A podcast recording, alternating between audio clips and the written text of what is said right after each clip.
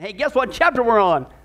12. Man, it's almost like I fed you that, but it works good for me. It's called Developing. I got to do this one longer because it's a longer title. Godly. What is it? Habits of living. That's right. Whew, man, that took up the whole study. Let's close in prayer. Uh, but no, let's not do that. Uh, if you notice there on page 129, for those of you hooked on chapter 12, 129, Developing Godly Habits, he starts off with an exciting question. Uh, there on the left, he says, Why am I not experiencing life? Now, that phrase there, if you guys been a Christian for a while, in Christian circles, uh, you notice that that phrase there, the abundant life, I would say once again is one of those exciting Christianese phrases, right? The abundant life. Are you experiencing the abundant life, brother?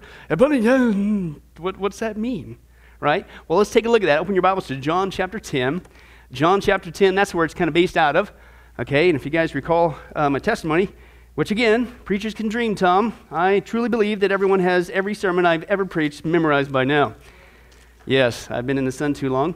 But uh, John chapter 10, let's take a look there. Jesus, of course, talking about the great shepherd, and I wonder who that might be. Jesus, that's right, is the correct answer. Jesus, John chapter 10.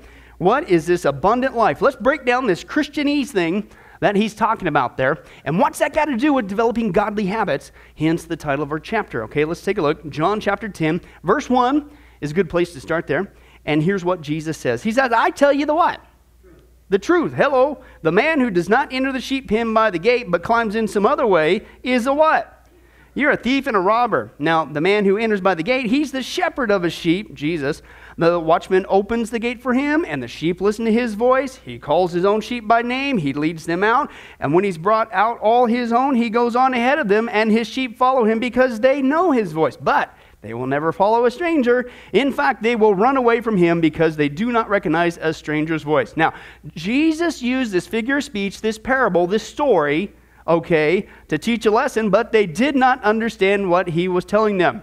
Therefore, Jesus broke it down for him, uh, for them. I tell you the truth, I am the gate. In case you're wondering why I'm telling you a story, it's symbolic of a spiritual lesson. Okay?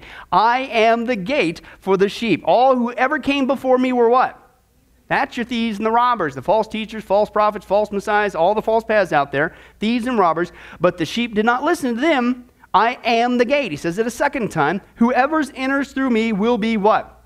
Saved. Now, after you're saved, you just you just stay right there at the gate, and you just stay a, a, a, dead as a cold as a doornail sheep, and you just sit there and just bide your time until one day. Here's what he says: After you enter the gate, i.e., Jesus, after you get saved, here comes the abundant life, and that's what he's talking about there. He will come in and go out and find pasture. Now, if you're a sheep, how many guys would say that's kind of important? Food comes in handy once in a while. Hey, John, you're getting into this. Praise God. But uh, we'll have to get you up here on film. But uh, uh, with that nifty shirt, I like that shirt. Hey, give it up for John's shirt. Isn't that awesome? John, awesome. Yeah, thank you for coming tonight. But that's right. Uh, come in and go out and find pasture, okay? This is a good life. As we saw before, Jesus, the way of Jesus, is the best way. All of his commands are for our good. There's not one in here that's bad for us. It's all for us good. Therefore, this way, Jesus' way, the gate, the way, the truth, the life, this is the abundant life. Follow him, and you'll have a great life. You'll go in, you'll find pasture. It's awesome. Okay? Now, what does the thief and the robber say? Oh, no, no, no. Being a Christian is boring. You'll miss out on so much, don't you know, teenagers? If you, why don't you go and uh, do your thing? You know, be worldly for several years and cause havoc and torment and uh, torture yourself with memories for the rest of your life that are rotten, and, and then get right with God. Excuse me? How about just stick near to Jesus? Because it's the best way of living, okay? And that's what he says. He says, man, they're going to come in, they're going to, they're, after get it saved, they're going to go out, they're going to find pastures. But the thief, all those liars out there say something else better than Jesus, okay, including our society, okay, they come in only to steal, to kill, and to destroy. But I have come that they may have life and have it to the full. Now, depending on your translation there, abundant life or full life or whatever, okay, but that's where we get, by and large, that phrase, the abundant life. Now, the phrase in the Greek there, what it means there, it isn't just abundant, okay? It literally is in the Greek, okay, is super exceedingly abundant kind of life. I mean, abundance is just one thing, okay? How many guys would like to have an abundance of? Of laughter. okay, whatever. Uh, so, what do you guys want, would like to have more of? Lobster. Man, we're taking some serious detours. I didn't even get on the first sentence yet, John. What are you doing to me? All right, let's abundance of lobster. Now, you can have a little bit of lobster. You can have a couple tails. That's an abundant amount of lobster, right? How would you like to have a hundred? Right? Now we're going to start talking about gluttony or something, John. I'm still. Come on, we got to get back to the text here. What are you doing to me? Okay, but no, that's what he's talking about. We're talking not just abundant, a lot of, more of. We're talking super exceedingly abundant. Okay? I mean, this is like you're at the buffet, man, here in Vegas, and it's just like, whoa, forget the plate, get a wheelbarrow. Right? Dream come true, right, Ruth? That's right. Okay, but that's what he's talking about. This is the kind of life. It's not just a, oh, that's a good life oh, that's a little bit better than if I were to live worldly. This is so mind blowing, over the top. This is the kind of life. After you get saved, you come through Jesus in the gate. This is what he's come to give us. You follow those other guys, the other lies that says it's, it's money, it's pleasure, it's power, it's prestige, all the lies are out there consumerism, idolatry. Steal, kill, and it will destroy you. You come to Jesus, oh man, it, you, it's, you can't even contain it. You need a spiritual wheelbarrow wherever you go. Now, believe it or not, and that's, that's why I opened with my text and my testimony with this text. And that's why I shared with my testimony, not what I got saved out of, but what God has been doing. Not at all, if you guys recall that at the end, I'm not, the whole point is this, not boasting in me. I'm trying to tell you, I truly believe that God has this, because it wasn't just, and to Pastor Billy Crone only, this super exceeding abundant kind of life. He has that available for every one of his children. I truly believe. Now, why don't we experience it? That's our whole study tonight. We'll see two points of that. But as you saw there with my testimony, I think that part of it is because right after I got saved, by the sovereignty of God, eight weeks after I got saved, I got thrust into an environment that forced me to develop godly habits of living. Which forced me, whether I realized it or not at the time, the blessing of this, to right out of the gates, man, as a Christian, brand new spanking baby Christian to experience this abundant kind of life. Because it comes when you develop godly habits of living, okay? I was forced. Now, here's the deal. At the school, if you will, at Bible college for five years, and then later, a year and a half through seminary, it forced me to do what we should do as Christians anyway. Every day you need to pray. Every day you need to study the Bible. Every day you need to witness. That's right, witness. Every day it's good for you to be around a godly Christian influence. Now, that's what school did for me, whether I realized it or not.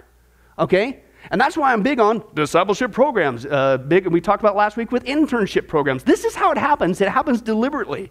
I was thrust into an environment day in, day out. I was constantly in prayer. I had to be. I was constantly in the Bible. I had to. I was studying the Bible, okay, day in, day out. I was constantly uh, with witnessing people as a brand spanking new Christian. I didn't know much, okay? And don't fall for that trap, by the way. Because when I first got saved, I was just I just started telling people I didn't know anything. I couldn't explain hardly anything in the Bible. I just told them what happened.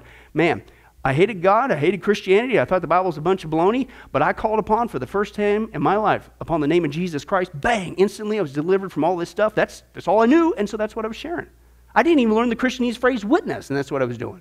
And then you talk about godly fellowship in school. Whew, this was no liberal school, man. These guys were on fire. I was surrounded by on fire uh, godly professors and teachers and leaders and pastors and my fellow students. And we, we did night school. So we all were dedicated because, man, we had to work all day and then go to school all night. So we were very serious about this, okay? I'm not saying that day students aren't, but sometimes, whatever. Uh, we'll talk about that later. But anyway. anyway, maybe. Uh, but we're, oh, so, so now I'm surrounded by not just teachers and professors and pastors, but students. Everybody's on fire. Everybody loves Jesus. That's all I knew for five years. And then later into seminary. Until I went to that first internship.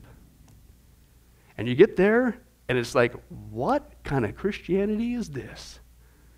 What is this take it or leave it stuff with Jesus? What is this? You don't have time to pray stuff. What is it you don't, what? I had one guy one time, he says, You know what? He got saved about the same time as I did, as I found out. He said, Well, I think I need to uh, study the Bible for at least another good year. He was dead serious, about another good year uh, before I feel confident to witness. What? Just tell him what happened. You don't need to know the whole Bible. You'll never know the whole Bible. I'll never know the whole Bible. Just tell him what Jesus did for you, right? Okay? And it was just such a weird thing. I'm, I'm coming out of this environment, this abundant life for year after year. As I, well, and then you get the guys that come alongside you. Well, Yes, you're excited now. But they put your arm around you, don't they? You know, that old Cheshire cat smile and yes. But you'll cool down like the rest of us. You know? Can I translate that for you? Here's what I've learned over there. You know why you cool down? There, first of all, show me the verse that says you should cool down as a Christian, or it's acceptable to cool, uh, uh, cool down as a Christian. I'll show you the verse that the Bible says that you should never lose your zealousness or your zeal for Jesus Christ. This is the exact opposite. And if you are starting to cool down in your walk with Jesus Christ, which includes the telltale sign is how's your daily habits of God doing, something's wrong. You're being seduced, you're being trapped, and you're headed for some serious spiritual heartache, okay? What they mean when they say that, when you're going to cool down, is somewhere along the line, you cool down, all right, because somewhere you stopped your daily habits for Jesus. You're losing your first love. In the Greek, in that text there in the book of Revelation, it's a deliberate act. They didn't just wake up one day and it was like, hey, what happened? The Greek has the connotation, it was a deliberate act. One day you woke up and said, no, I'm not going to pray today. No, I'm not going to crack open the Bible. I'm going to turn on TV instead. And the next day you did it again, and then the next day you did it again. Next thing you know, it's like, man, where's God? He didn't move, you did. You deliberately made a choice. No, I'm not going to follow these godly habits of living. I'm not going to seek Jesus as hard as I did because you're listening to a thief, a robber, and it's leading to a path of spiritual destruction. You have to be disciplined. We'll get to that point, hopefully, imperfectly. But that's what he's talking about. But if we would develop these godly habits of living, it can stay excited. I, man, Dr. Harden, I saw him not too long ago, okay, before I came here, once again was a mentor in Bible college. And I was amazed. That guy, man, I thought he was there next to Paul writing the New Testament or something. He knew everything, but he was on fire, in love with Jesus, and he'd been saved for, gosh, 25 years or more at that point. Well, man, how long have I been at Bible college? Probably almost 20 years.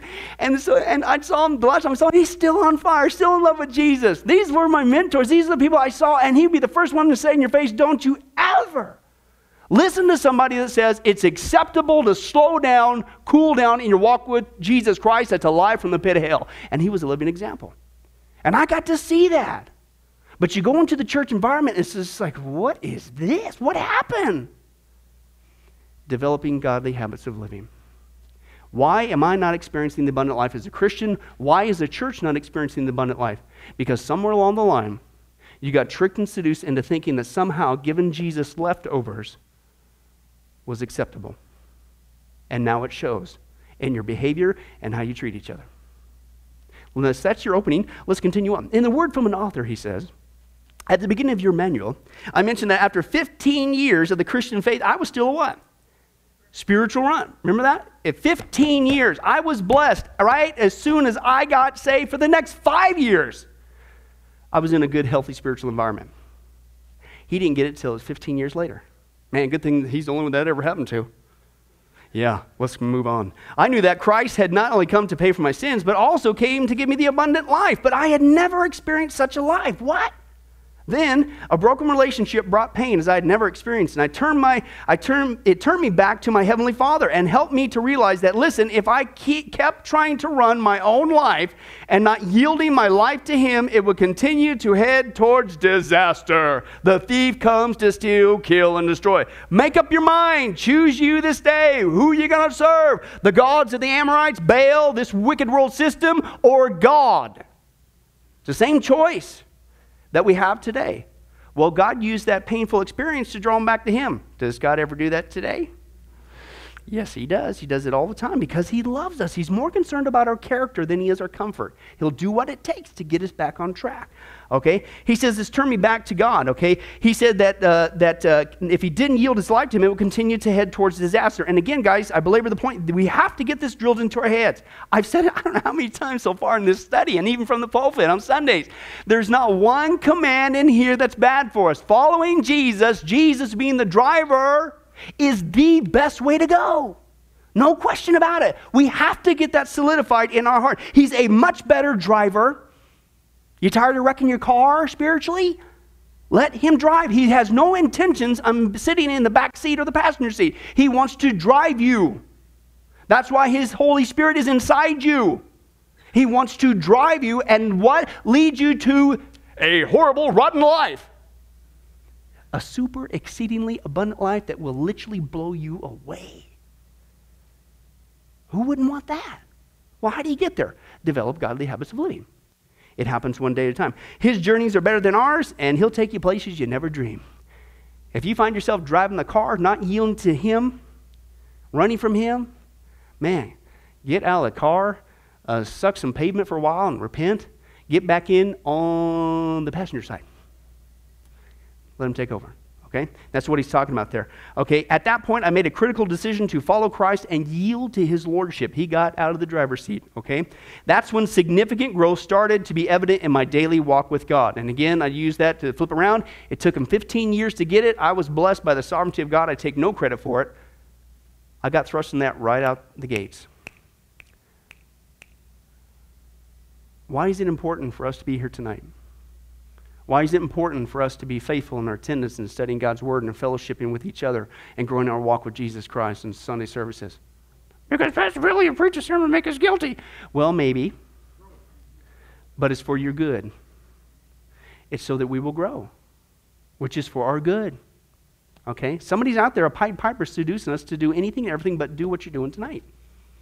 Right?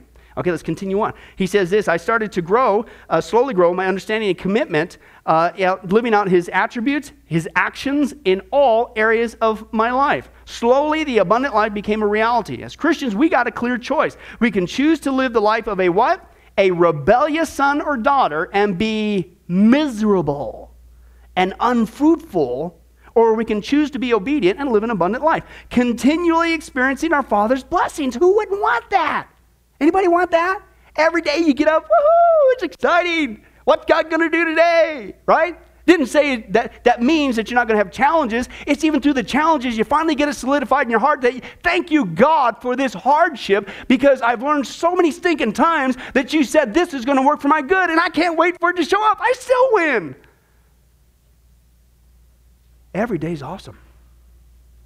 It's exceedingly abundantly. But you got to get back down to this. Are you really following Jesus? Or did you start out, eh, and something, someone, some instance has seduced you away? Maybe the light bulb's going on. Wow, gee, wow. Maybe that's why I've been experiencing disaster and pain and heartache. Okay? Here's the good news you don't have to wait 15 years. God's not like some big old meaning going, well, you've been away from me for 15 months now. I'm going to make you squirm for 13 and a half. Before you experience spiritual, but are you kidding me? Run to your father. He, the prodigal son. He wasn't even uh, waiting for the, the knock on the door. Hey, who's that? He was out there looking for the guy.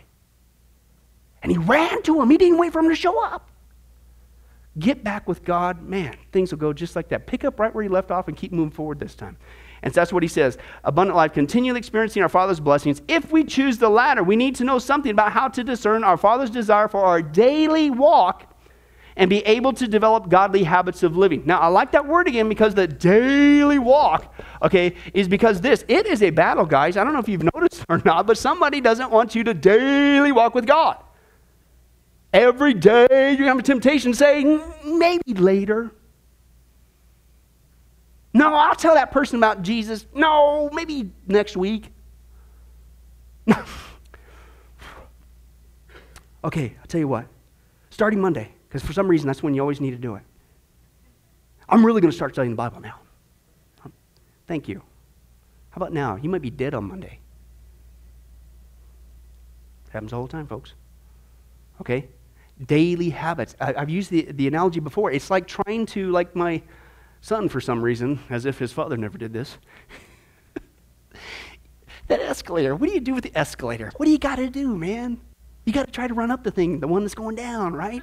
With mom screaming at you and your wife. But, uh, anyways, right? I mean, what do you do? So, if you're going to accomplish that goal, John, right, what do you got to do? You got to go fast and you cannot stop. If you stop, what's going to happen? Boom, man, you go backwards quickly. And can I tell you, it's the same thing spiritually in walk with Jesus Christ. It's a daily walk. The moment you slow down, the moment you start to compromise, the moment you say, ah, maybe later, ah, it doesn't take that long. And man, you're a downward spiral in your walk with Jesus, isn't it?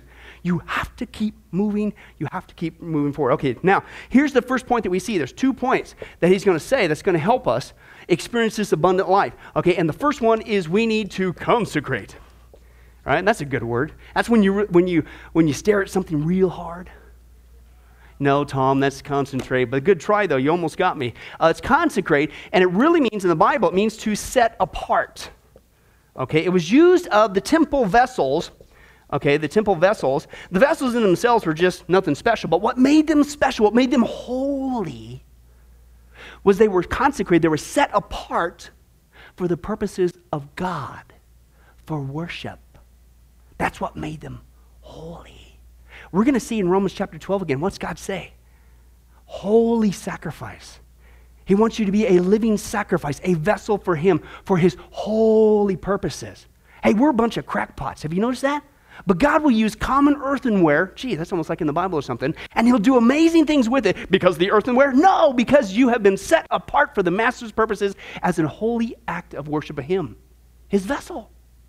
That's what makes us special as His children. He says this as Christians, we've all been given all we need to consistently, is your first blank there, consistently live an obedient life. Okay, God didn't say, now get out there and do it. Well, God, I couldn't do it before I got saved. Now what? Well, He's given you all the resources you need, and that's what He's talking about here. God's provision for us consists in delivering us from the reign of sin, uniting us with Christ, and giving us who? The indwelling Holy Spirit to reveal sin, to create a desire for holiness. That's why sin bugs you now, and to strengthen us. And dare I add the statement there, to give us victory over sin. We have the same Holy Spirit, which the Bible says is the Spirit of Christ within you and I as His vessel now. We have all become the temple of the Holy Spirit. Name one sin that Jesus had to commit. Zero. If we have the Holy Spirit indwelling with us, then technically, spiritually, biblically speaking, name one sin that we're a slave to. Zero. That's why Paul says the great news, Romans 6, you're no longer a slave to sin. We just have to learn to yield to the Spirit's control, and bang, you get victory every single time. I don't want to go there again and belabor the point too much, but we already talked about this. This is why I'm not too big on uh, using phrases like recovery, because the Bible says Jesus didn't come to recover you, He came to deliver you. He came to give you victory, not, oh, well, I guess you're going to have to just muddle through it for the rest of your life. The reason why we don't experience the victory or we seem to be in a perpetual recovery state is we haven't learned to walk and live and keep in step with the Spirit. We talked about that before. Don't want to go there. You can go back and check it out again if you want. But anyway, he says this These are all expounded on Paul in his letter to the church at Rome. Now, for most of us, even though we have all this provision for the abundant Christian life at our spiritual birth, the moment we get saved, we still not experience such a life. There's two reasons for this, he says. The first one is uh, the need for consecration. There's your next blank there. Consecration set apart, or we'll use the Christianese phrase dedication. Okay? Dedication is probably a more modern vernacular, okay? And Romans 12, 1 through 2, this is what he's talking about. After teaching us about our riches in Christ, as mentioned above, Paul states, I urge you, okay? He says, therefore, brethren, by the mercies of God, to present your bodies as what?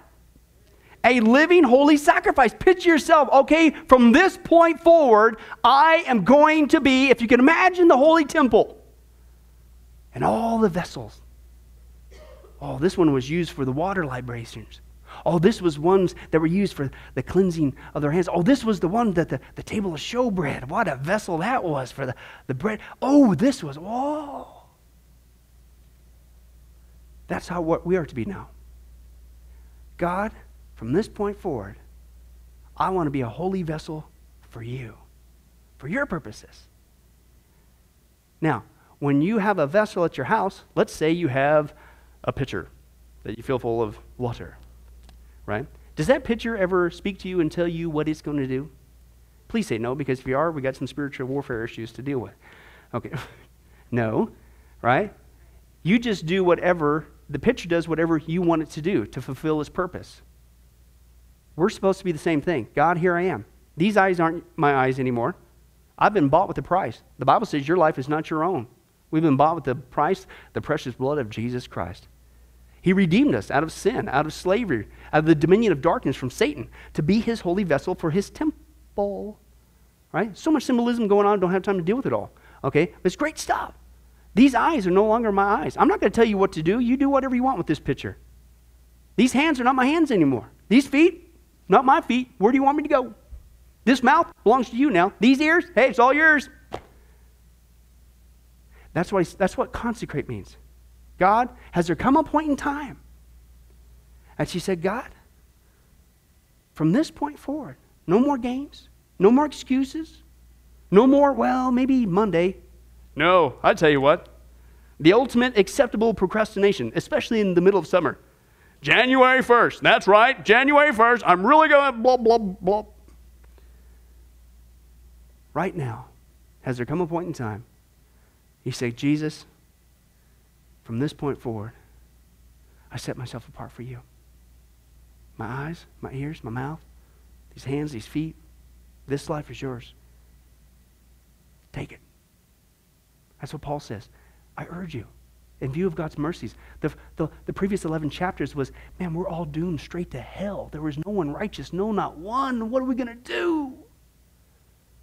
Praise be to God through our Lord and Savior Jesus Christ. He gives us the victory.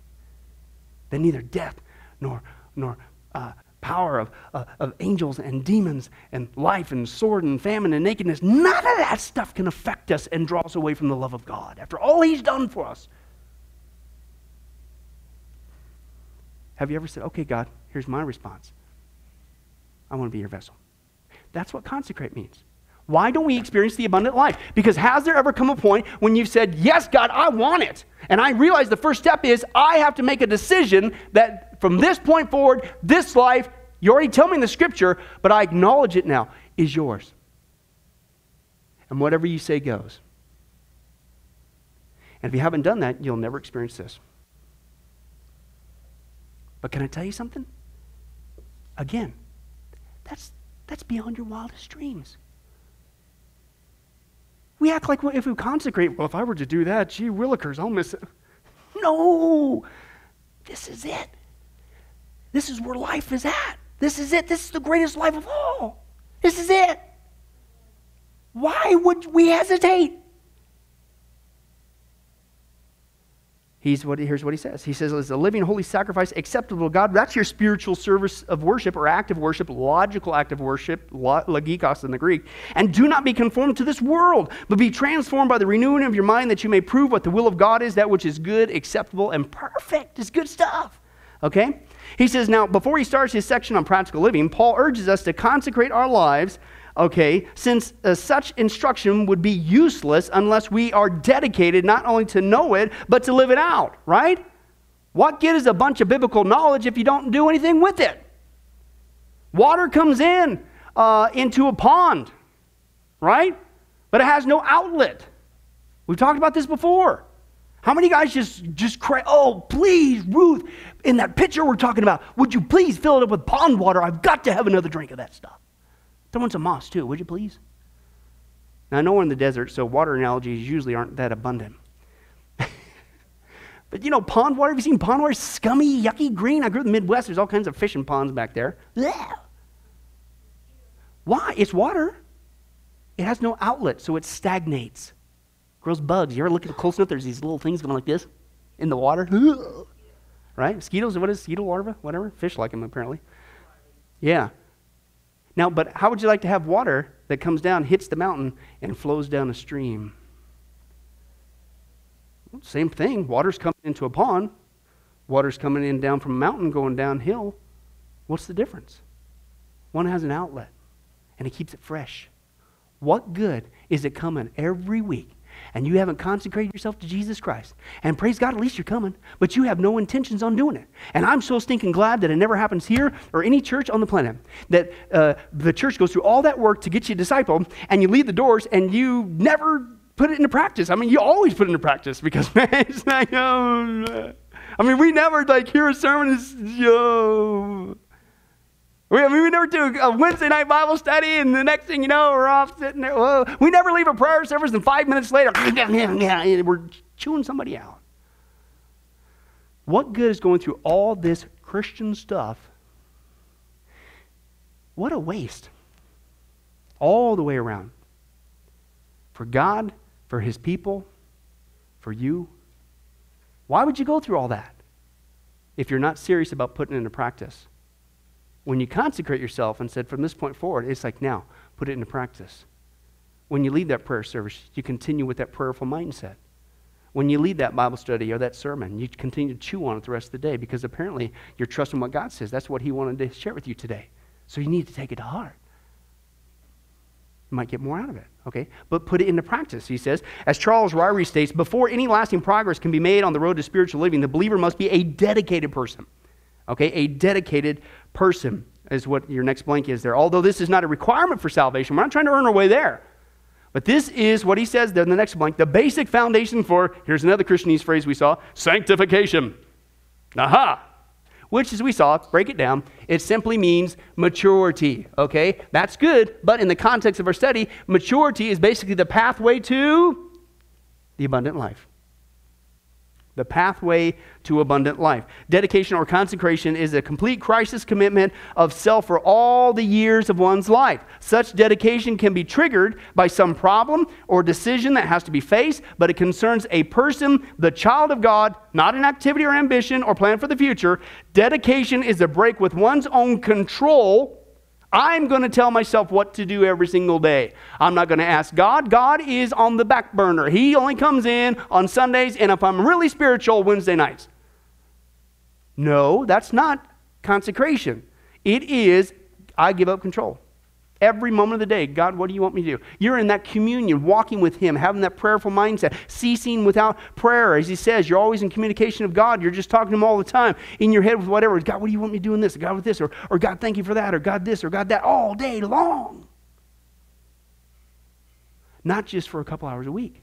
You've given up control. And, and, and giving up that control is your next blank again to the Lord, it does provide the basis for solution, growth, and progress in the Christian life. Thus, we must come to the point in our lives where we are willing to make Jesus Christ Lord over all our life. This means that when He shows us areas of our life that are out of line and His Word and will, we are ready to turn those areas over to His Lordship, admit it, don't rationalize it. Don't excuse it. Don't fake it. Don't act like it's not real as if we could ever fool God. Just deal with it and give it over to Him. Allow the Spirit to transform our attitudes, our actions in that area He desires.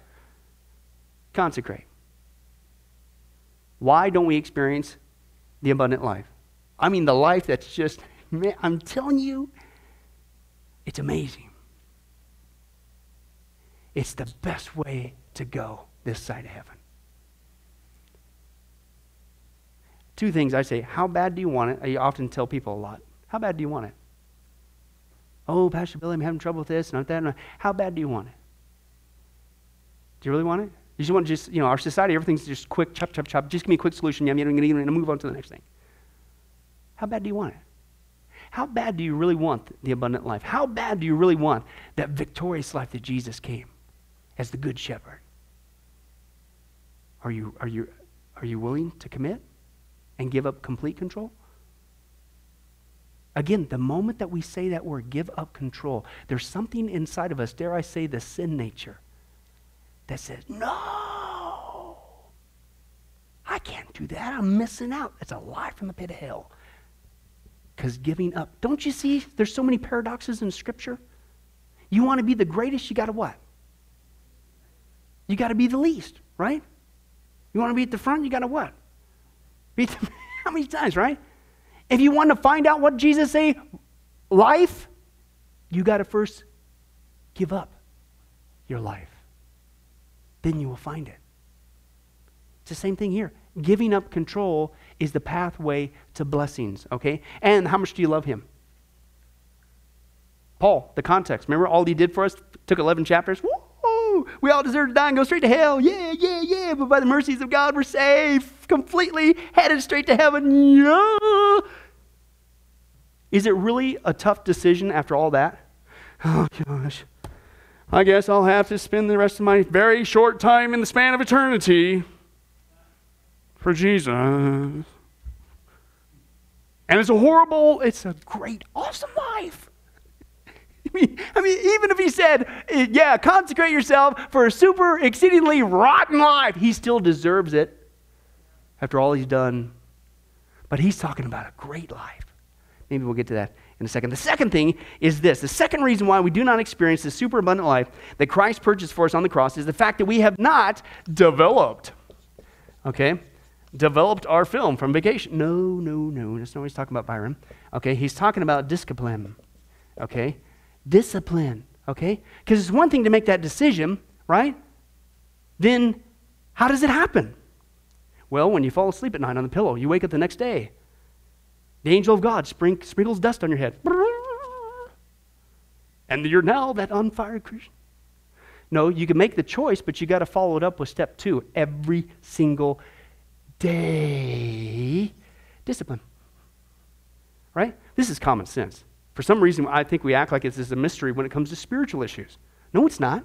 Let's throw it off into something else. Let's say you made a decision I'm going to consecrate the rest of my life to play for the Detroit Lions. Right, John? Right. And obviously, I will be the football. It's the only position I could probably play. anyway, that's right. But I'm going to be the best football ever. No, but let's say I decided I'm going to commit the rest of my life to be a football player, right? Now, so I made that decision. That's a good decision. That's the first step. Now, what's it take to pull it off? Every single day, man, you got to put in the time. You got to get to the gym. You got to practice. You got to do this. You got to listen to the coach. You got to work with the teammates. You got to do this and develop and develop and develop and develop and develop until it starts to bear fruit. I'm going to dedicate the rest of my life to be, I'm going to be Tiger Woods. That's right. And I could do that, John when he's maybe in the hospital and something. When, when he's not playing, I could beat him, but that's about the only time. But I won't go there. I can't golf the. But okay, let's say that was my goal. I consecrate myself the rest of my time here on earth. Okay, just by way of analogy, I'm not, con, not this is not what I'm trying to accomplish here. To be the best golf player in the planet. I made that decision. That's great. Now what do you got to do? You got to get out there, man, and you got to be disciplined. You got to develop. You got to work on it. You got to adjust. You got to do this. You got to do this. And then after a while, it starts to bear fruit. That's the same thing. We might get to this point. This is what is, to me, is important. We have people that come forward on Sundays and what? Re, what? Dedicate. What are they doing? Okay, Jesus, I've been off on track, but from this point forward, now I'm following you. Either for the first time, truly so, even if they are saved, because sometimes Christians don't get that. Remember, 15 years for this guy. Or maybe they took a detour and they're getting back on track. But from this point forward, and I hope from that point forward, that's not all it was. Because if it stays there, you'll never become that football player. That you see what I'm saying? You have to, after the consecration is made, get into the issue of developing that. And that's what he says here. That's the second reason why. Uh, the developing godly habits uh, takes not only a consecrated life, but a life of personal discipline. In Paul's first letter to Timothy, he writes, But have nothing to do with worldly fables fit only for old women. On the other hand, discipline yourself for the purpose of godliness. Living a godly life is not something that occurs by accident. You don't become the greatest football for the Detroit Lions by just sitting there as a football. You, got to work at it, right? You got to roll around. You got to put pigskin on you or something. I don't know. But anyway, if I, you don't become the world's best golf player by just sitting there. It doesn't happen by accident. You can't just read a book on it.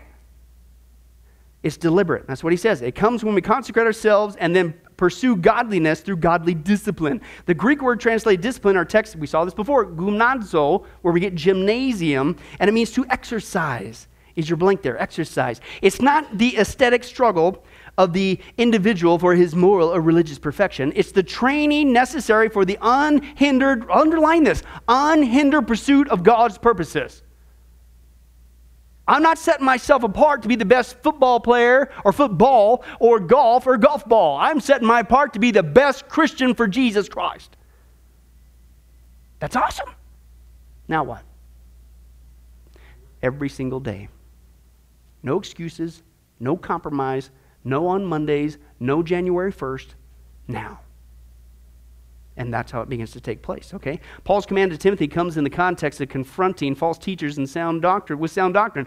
The discipline of observing religious rules, okay, is of little profit eternally, but training ourselves for godliness holds promise for this present life, i.e., the abundant life, and for the life to come. How many times have you seen Christians that have dedicated themselves to knowing the scripture, but their lives are horrid?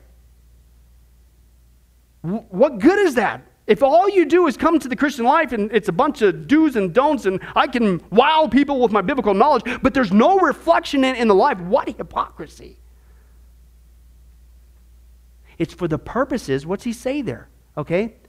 Of the purpose of training ourselves in godliness. Okay? He says training in godliness expresses itself in godly character.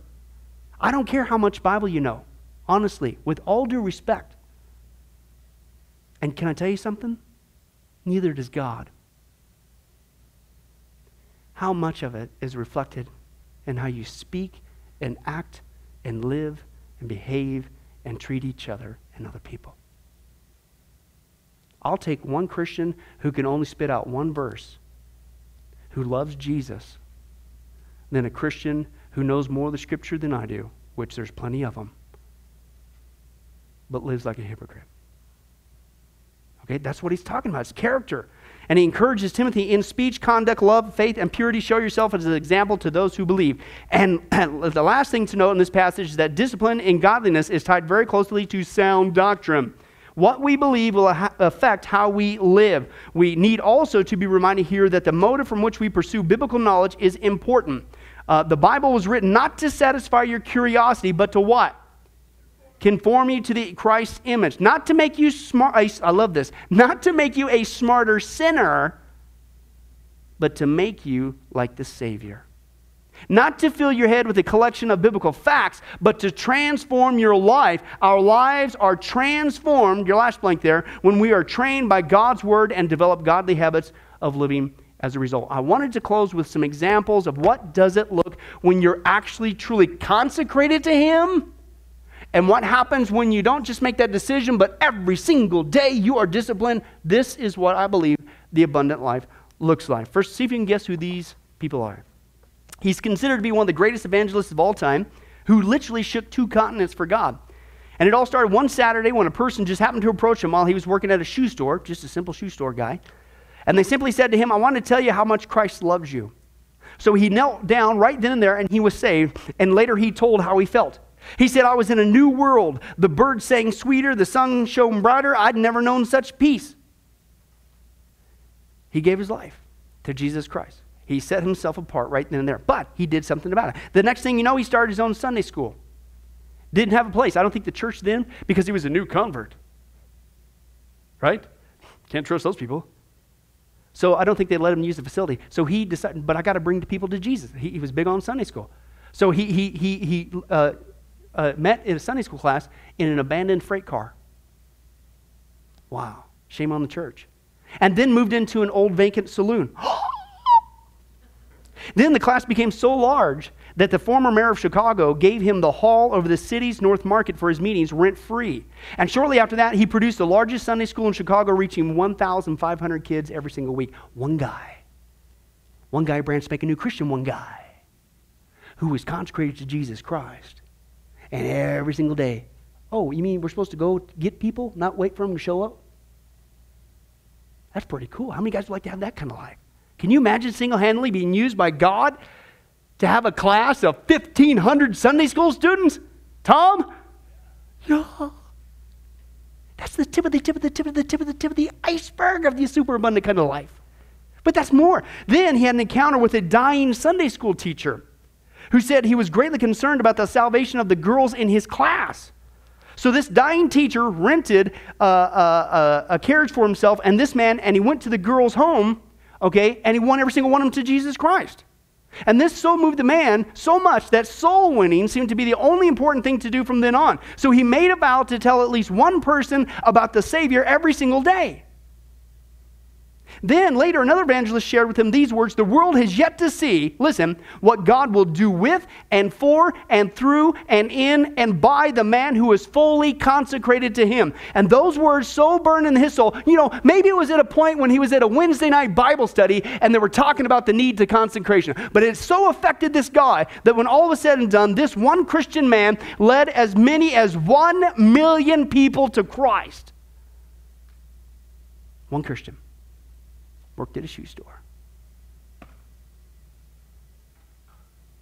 His name was Dwight Moody. I'll give you just one more example. Because this to me is an example of the need of prayer. That's definitely evangelism and teaching, you know, Christian stuff. This one is an example of prayer and faith, trusting God for the impossible. He may have started out living a life of sin, but when this man got saved, he became one of the greatest examples of faith and prayer this world has ever seen. And it all began, listen to this, when he was studying for the ministry. Not because he wanted to serve God or help others. No, he wasn't even saved. What? People go to seminary and Bible college that aren't even saved? Got lots of stories, folks. Okay? And he, he thought it would just be an easy, comfortable way to earn a living. Right, Pastor Jim? Ministry, piece of cake. Yes, we'll talk about lying later, but that's right. Uh, anyway, uh, even with his bad motives, God still met him at a prayer meeting, and the next thing you know, he did get saved. Okay? And it didn't take long to see the fruit of his salvation either. Immediately, he began to preach and minister to those in need wherever the Lord would open the door. You know, you consecrate yourself. Okay, God, you save me from hell. Praise God. I just got this little wisp, this little vapor uh, before I get to heaven. So, man, there ain't much time left. Um, I'm living for you now every single day. We're seeking you. And then what happened? Well, eventually, uh, his desire to help others eventually led him to open an orphan's home for 26 girls with zero financial assistance. Okay, but that was just the beginning. Soon, all of a sudden, he had five orphanages and was feeding 2,100 orphans every single day, and he never asked anyone ever for support. He never even passed a plate. Listen to what he said. Because he had learned early on that God would simply supply his needs through the power of prayer. You see, when God put it into his heart to build these orphanages, the man had 50 cents in his pocket. So he simply prayed and trusted God to supply the need, and boy, did he ever. In all the years of serving the orphanages, God always provided for the children. They never missed a meal, even though this man, listen, he never once asked a soul for money ever. Okay? And so, what he did, for instance, uh, give you an example. One time the children were dressed and ready for school, but there was no food for them. Just one of the typical days this guy went through. So, this man simply took, in faith, the 300 children into the dining room, had them sit at the tables where he proceeded to thank God for the food they were about to receive, and simply waited. They're all just sitting there, and there's nothing. There is no food. But he prayed and thanked God for the food. Within minutes, a baker knocked at the door and said, quote, Last night I couldn't sleep, and somehow I knew that you would need bread this morning. So I got up at 2 a.m. this morning and baked three batches for you. I'll bring it in. Okay? So they not only thank God for the bread, but for fresh, hot baked bread for all the kids. Okay? Then all of a sudden there was another knock at the door right after the baker left, and it was a milkman. It just so happened his cart broke down in front of the orphanage, and the milk was going to spoil by the time he got it fixed. So we asked him if they could use some milk. And so he not only brought in 10 large cans of milk, but it was exactly enough for 300 thirsty kids. And on and on and on it went, day after day, month after month, year after year. No less than 10,000 orphans were carefully cared for by this faithful kind of prayer and dependence on God. In fact, when all was said and done, God poured out, it's been estimated, upon this one Christian man in response to his simple faith and prayers to God, trusting Him, asking nobody. God gave this man $7,500,000, all for the purposes of the Master. His name was George Mueller. He was consecrated to God. And so, in closing, to bring it home, I look at us. These are just normal, average guys.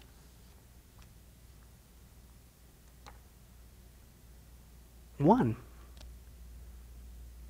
How many of us here tonight?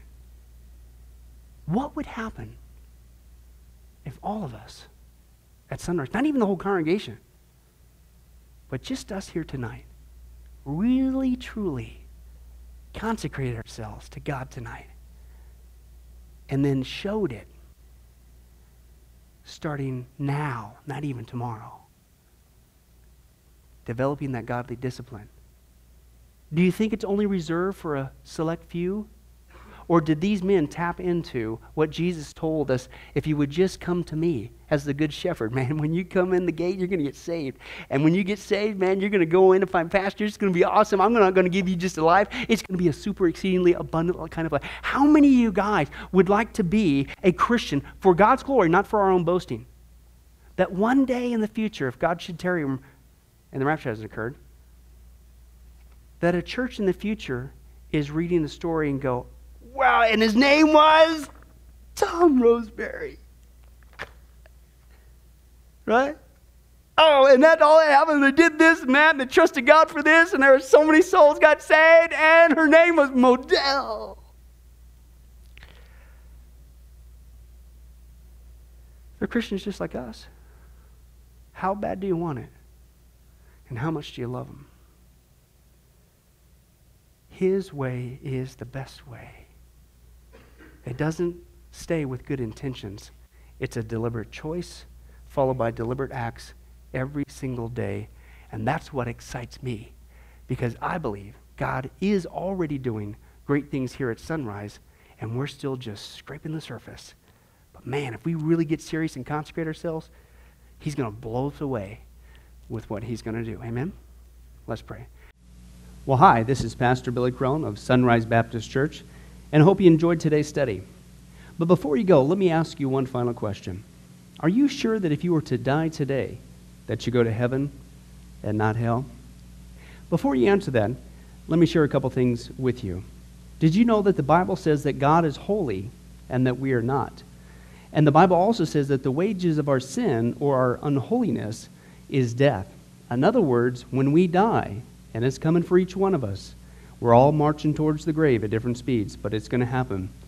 The Bible says, therefore, since the wages of our sin is death, we deserve to die and go straight to hell and not to heaven. And that's bad enough, but to make matters worse, we don't want to admit this. God already knows. He knows uh, all of our behavior, everything, our thoughts, what we've done, what even we're going to do. He knows it all. He's gone. Even though He already knows this, we don't want to admit this. And so, out of love and mercy, God gave us something called His law or the Ten Commandments. It's kind of like His x ray into our heart to show us what He already knows that He is holy and that we are not. And it's this unholiness or sin that separates us from Him. Let's take a look at God's x ray, if you will, His divine law, to show us what He already knows. The Ten Commandments, uh, the ninth one, says this You shall not bear false witness. Okay? That's called lying. Okay? And if you've ever told a lie once, which we all have, myself included, the Bible says that makes you a liar. Okay? The, the, another commandment says, You shall not steal. Okay? Uh, and you might think, well, that's something that everybody does. Well, it doesn't make it right, and it demonstrates what God is trying to show us that uh, we all have sin, and it's separating us from Him. Even if you took a pencil in the third grade from somebody, if you did it without permission, that's stealing. And so now you've become a thief. The Bible says that you shall not use the Lord's name in vain. And how interesting it is and unfortunate that the only name under heaven by which men might be saved, the name Jesus Christ, has now become a common cuss word. The Bible says that God is so holy that even his name is holy. If you've taken the Lord's name in vain, and used it as a cuss word or even flippantly, the Bible calls that the sin of blasphemy. And so now you become a blasphemer. The Bible says you shall not commit adultery. And Jesus says if you even look at another person with lust in your eye, you've committed adultery in your heart. And finally, the Bible says uh, you shall not murder. And you might think, well, hey, I haven't done that one. Really? Well, again, the Bible says that the sin of hatred is the same as the sin of murder. The only difference is you pulled the trigger, if you will, in your heart. You wish they were dead. And in God's eyes, it's the same thing in principle. Folks, that's only just a couple of the Ten Commandments. We didn't even go through all of them. But I think you're starting to get the picture. The Bible is correct. We have all fallen short of the glory of God, myself included, and that we are separated from God as a result. And so when our time comes, we're not automatically going to heaven. We are headed for judgment. We are headed for hell. Now, let me tell you the good news. The good news is that God so loved the world that he gave his one and only begotten Son, Jesus Christ, to save us. Jesus Christ died on the cross. It was the death penalty of its day. He paid in full uh, the price for our sins to be forgiven. Let me give you an analogy for instance, even today, we could see that a person could commit a crime. Uh, they, they cannot reverse it. The, the sentence has been passed. The judge has uh, slammed his gavel, and they are ushered off into their jail cell. And in this particular crime, they are going to receive the death penalty. And so they're behind bars just waiting for the time, waiting for the call for them to go and uh, receive the death penalty. But believe it or not, as we know, there is a way that a person can get off a death row And that is if the one in authority, the governor, would grant them a pardon. Now, they didn't earn it. Uh, they certainly don't deserve it. And there's nothing they could do uh, to earn it because nothing can reverse their crime. Okay? Yet the one in authority has that ability to grant them a pardon. Well, can I tell you something? That's what God has done through Jesus Christ. The cross was the death penalty of the day. God sent his one and only Son to die on the cross, to take the death penalty in our place, and that if we would just receive his pardon for all of our sins, God is willing to allow us to get off a death row. He's willing to forgive us completely of all of our sins. That's the good news that I want to share with you. God loves you. The Bible says that God is not willing that anyone should perish, but everyone come to repentance. Won't you, if that's you, call upon the name of Jesus Christ right now? Won't you ask him to forgive you your sins? The Bible says that if you confess with your mouth Jesus is Lord and believe in your heart that God raised him from the dead, you will be saved. Won't you do that now, wherever you are? Please take God up on his amazing, loving offer. I'll let you down. Man will let you down. People will let you down. But God never will. He wants to adopt you into his forever family.